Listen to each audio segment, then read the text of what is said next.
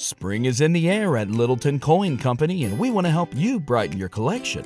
Visit us at littletoncoin.com all month long to enjoy 15% off your purchase. With a wide selection of coins, paper money, supplies, and more, Littleton Coin Company has something for every collector's taste. Use promo code SPRING at littletoncoin.com for 15% off your purchase all month long. Restrictions apply. Littleton Coin Company.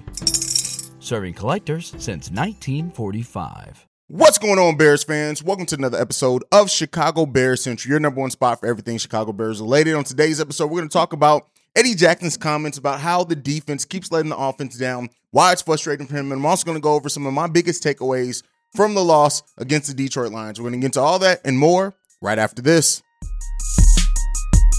You are now tuned in to Chicago Bears Central, your number one place for all Chicago Bears news and content. All right, Bears fans. So first up, let me apologize for no daily episode yesterday on Monday. Work just got completely away from me. I, I was able to do an episode over on Chicago Bulls Central, was not able to do one on Bears Central. I do apologize for that uh, for you guys, but you guys also owe me an apology. Uh, no mailbags, no voicemails for the Friday mailbag episode last week. Get those voicemails in. We'll plug the voicemail number at the end of the show, but had to throw a little bit of shade towards you guys as I'm holding myself accountable because you know, one way accountability is kind of trash. No, you guys know what I mean. But with that being said, let's get into the content for today. So, uh, Jaylon Johnson, uh, I'm sorry, Eddie Jackson has spoke out against, uh, you know, just the, the Bears defense letting the team down, really letting the offense down. And when you look at it, the Bears have averaged 31 points over the last four games, which is huge for the Chicago Bears considering how we started off the season, averaging like 19 points per game over the first uh, few games. In the last three games specifically, the Bears have scored 29, 32, and 30 points um, in that for their for their best, but we have allowed 38.3 points per game over that same stretch. So yes, the defense needs to needs to step it up big time.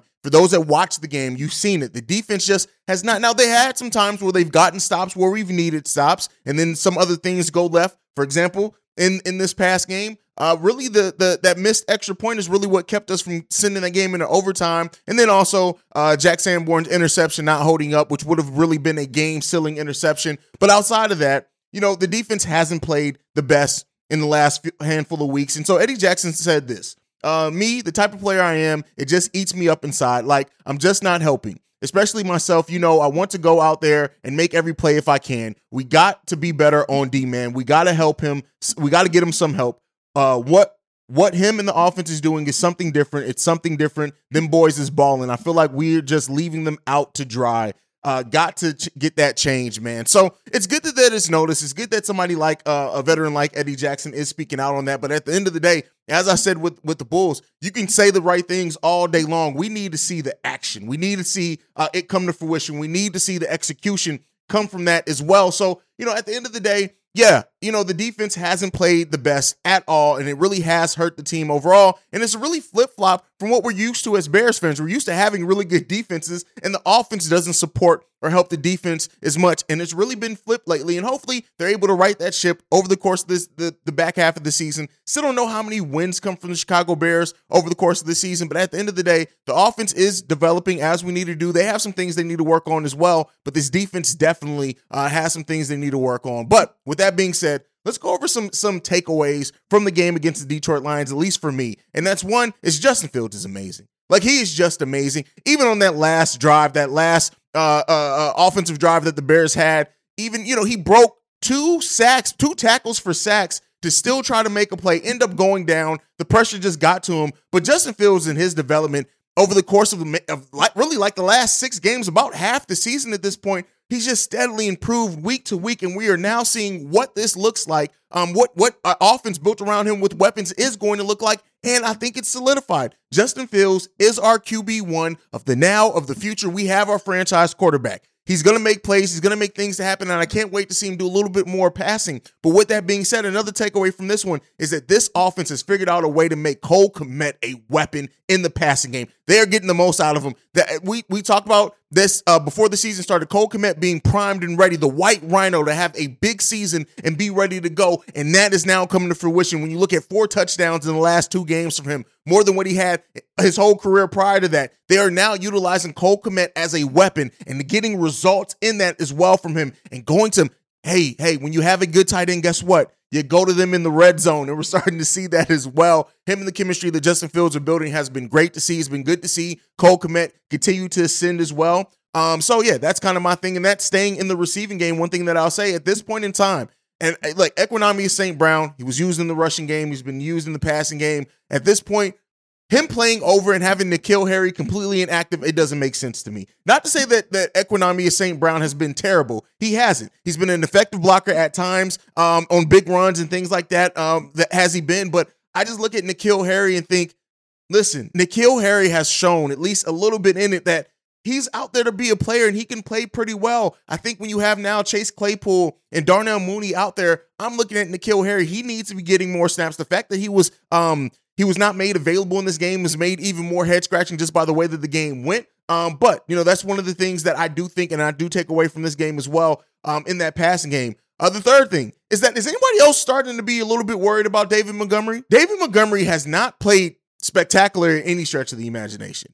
Um, he had one game in going for over 100 yards where he went to for 122. That was against the Green Bay Packers but he's basically struggled since then. And I think we've kind of overlooked it. Like he's still doing, I don't want to say like he's been horrible. He hasn't been horrible. He's not, he's not like terrible out there, but he isn't making the impact that we would have thought. He's averaging 3.7 yards per carry, and he does not look like the player he was in 2020 or even early in 2021 before he before the injuries, right? I don't he's played in 19 games since his injury, and he has uh, 271 carries for 974 yards which is under three and a half yards per carry. That is not nearly um, what what Khalil Herbert has been able to do. And I know, you don't get me wrong, the tandem is the tandem for a reason. I like the way that they work together, and I think they both have certain things that they do that definitely help this offense. And I do think that David Montgomery has been very good in pass blocking as well.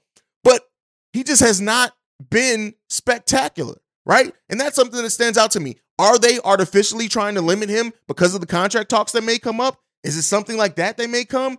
I'm not sure, but when you really look at the at the totality of this season, he's done. Like I said, I don't want to make it seem like he hasn't been effective, like he hasn't had some big runs, like he hasn't been a bruiser for the Chicago Bears at times, because he absolutely has. But overall in the season so far, David Montgomery is kind of just, eh, right? It's kind of just man. And again, I'm not, and this is not to say, hey, let's not re-sign David Montgomery, let's not bring him back. Because for me, I still want to see David Montgomery come back the season. But on the season so far, David Montgomery has 115 carries for 443 yards. I'm sorry, 434 yards as my dys- dyslexia gets the best of me.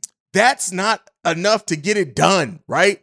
But again, I understand it's all about the balance. Khalil Herbert on the flip side of that has has less carries, 108 carries for 643 yards and four touchdowns. He's averaging six yards per carry. And so I just, I have to bring it up. It is something that I, like, again, not something that I'm saying is let's let it, it's bad. Let's just keep harping on it. But it is something that I do take away from this game and look at and say, huh, huh, interesting there. Um, and outside of that, next one up, we're getting off the offense. The defense has just been bad. And I just went over the numbers. This defense has been terrible. It's it's not been good. It's not been good at all. It's been it's been the the weakest link of this team so far, for sure, is, is, in the last few weeks, has definitely been been the defense and how they've been playing on that side of the ball. Now, positive on the defense, Jack Sanborn looks like he's definitely going to be a starter out there. When you look at like that first game, he was kind of out. He got caught in, in, in, you know, being a little reactionary, slow, things like that. But now it seems like Jack Sanborn was settled in this game, leading the team in tackles with 12, getting that what could have been an interception, two uh, sacks on the quarterback, Jack Sanborn is showing that hey, the, the Bears might have got a little bit of a steal here with Jack Sanborn as an undrafted rookie.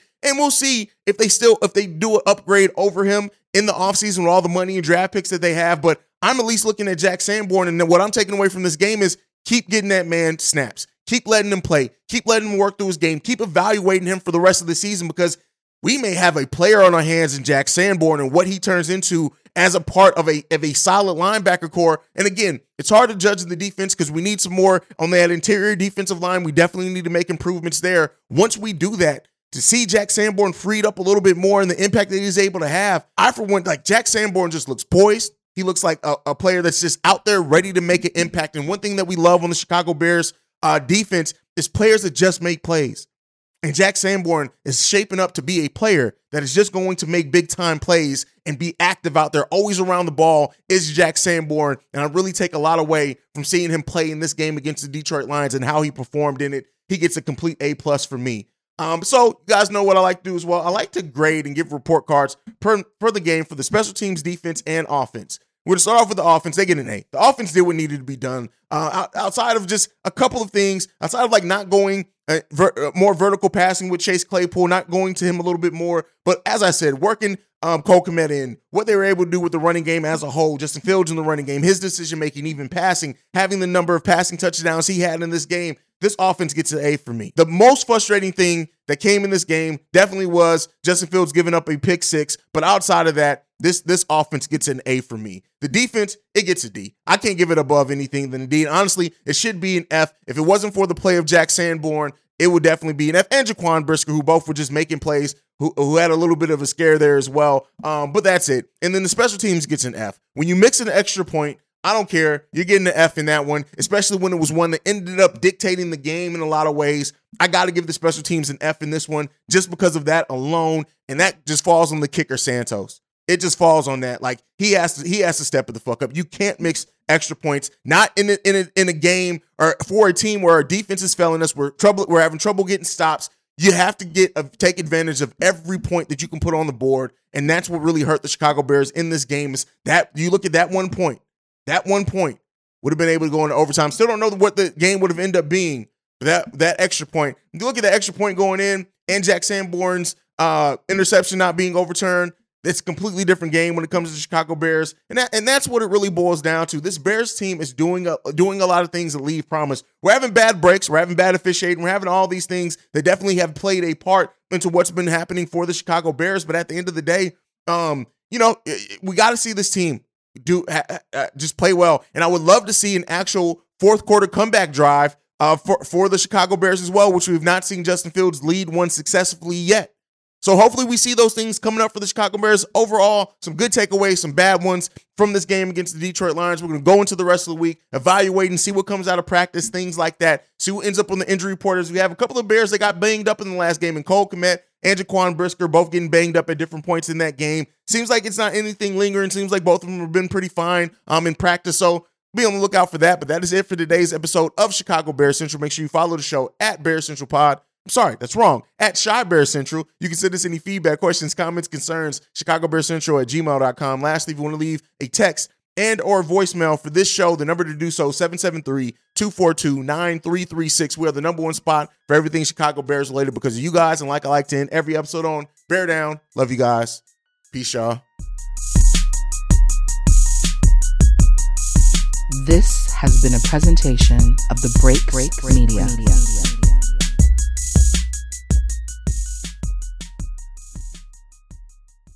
Say goodbye to your credit card rewards. Greedy corporate mega stores, led by Walmart and Target, are pushing for a law in Congress to take away your hard earned cash back and travel points to line their pockets. The Durbin Marshall credit card bill would enact harmful credit card routing mandates that would end credit card rewards as we know it. If you love your credit card rewards, tell your lawmakers hands off my rewards. Tell them to oppose the Durbin Marshall credit card bill. A new year, time for new growth. Grow your education and skills with Herzing University. Our online behavioral health programs fit your schedule and time, from an eight month diploma program in health and human services to a 36 month bachelor's in psychology. Grow your behavioral health career with us wherever you are in your education. Your future starts now at Herzing University. Visit us online at herzing.edu or text health to 85109. Online at herzing.edu or text health to 85109.